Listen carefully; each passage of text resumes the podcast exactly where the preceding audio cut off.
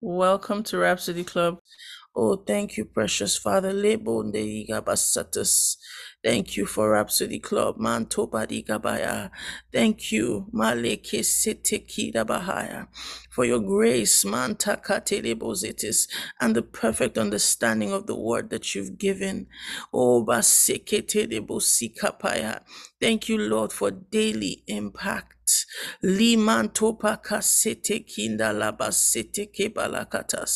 Thank you for answered prayers. Thank you for the increased understanding and revelation of your word.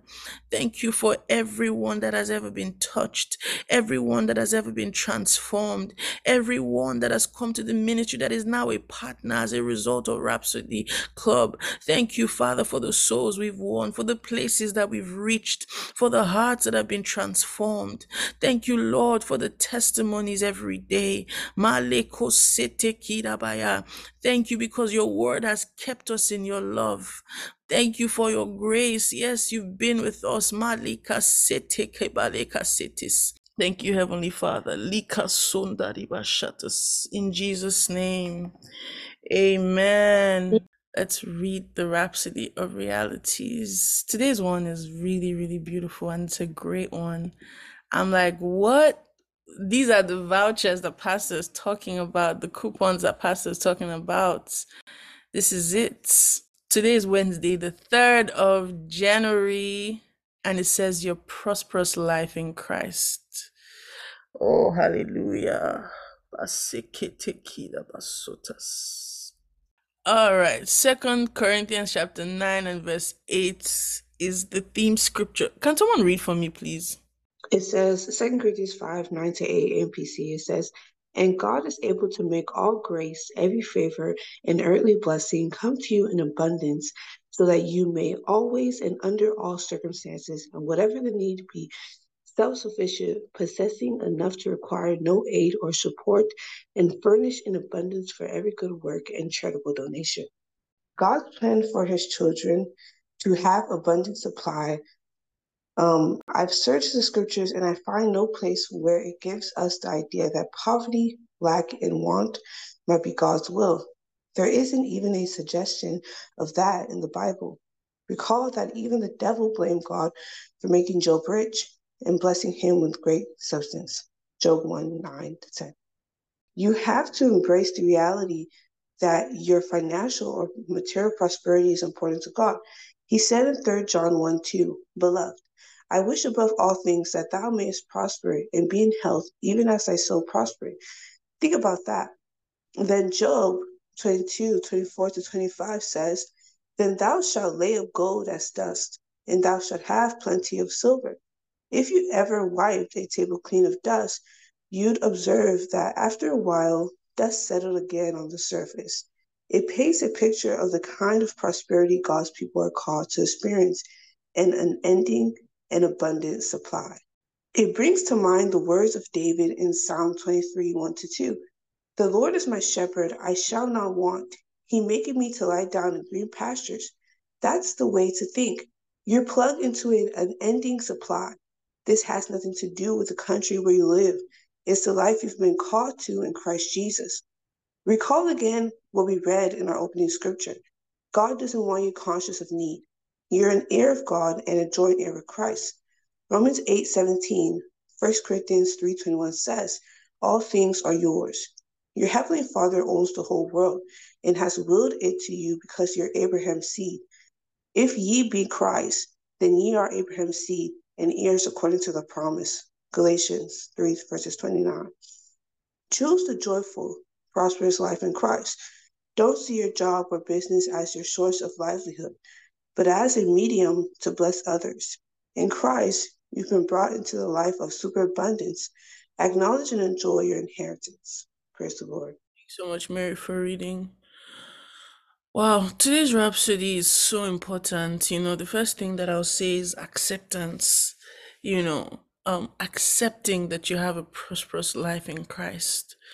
You know, um, one of the things that I found, you know, when I read the scriptures about the people that God really worked with and and dealt with and did great things for the Lord was that they accepted his word when it came to them. You know, um these these are the things that you say is too good to be true, but it is true and it is not too good for you. like this is the life that God has called us to live.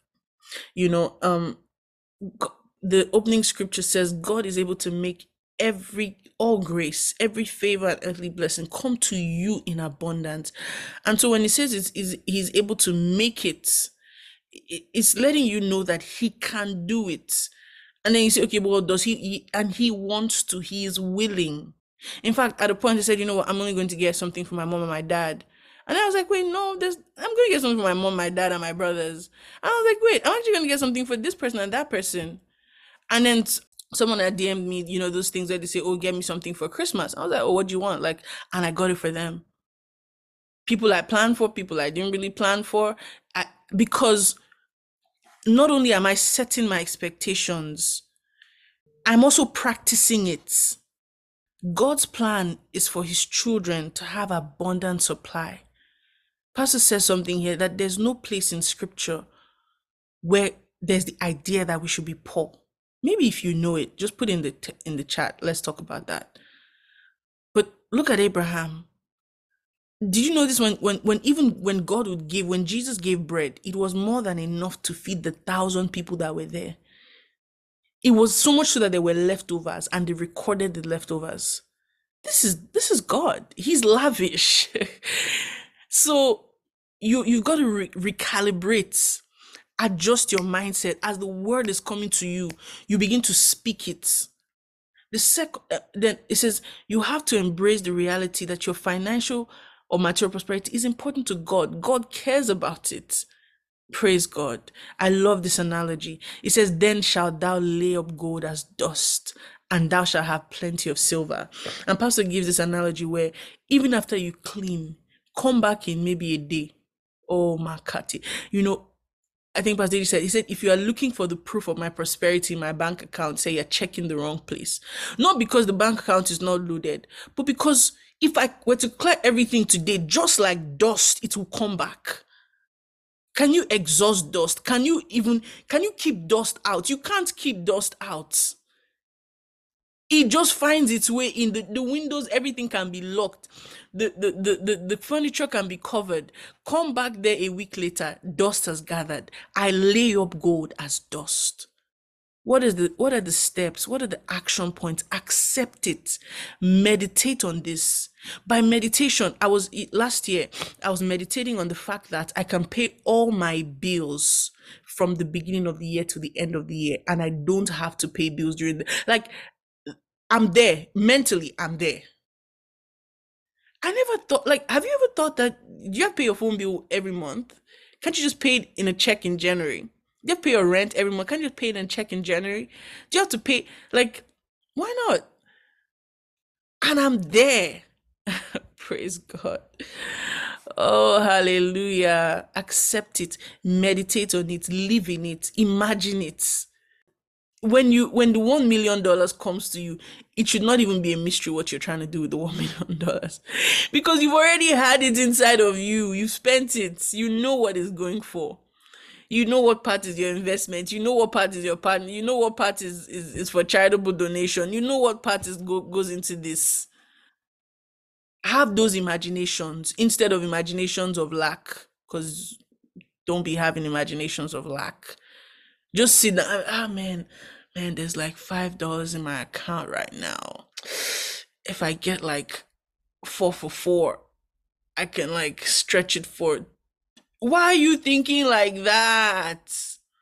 Why can't you think, hmm, what am I gonna do with this sixty million dollars? Praise God. Today's Rhapsody is so important. Please meditate on it again acceptance, meditation, and your words. You're going to have to talk like this. As you're talking, initially you feel uncomfortable. Initially, your mind, your your cells will be trying to tell, shh, don't talk, don't don't talk big. Don't say you're giving one million copies of Rhapsody. Don't say that you're the number one. Don't say that. Don't, don't say initially. It may shock you if you've not talked like this for a while.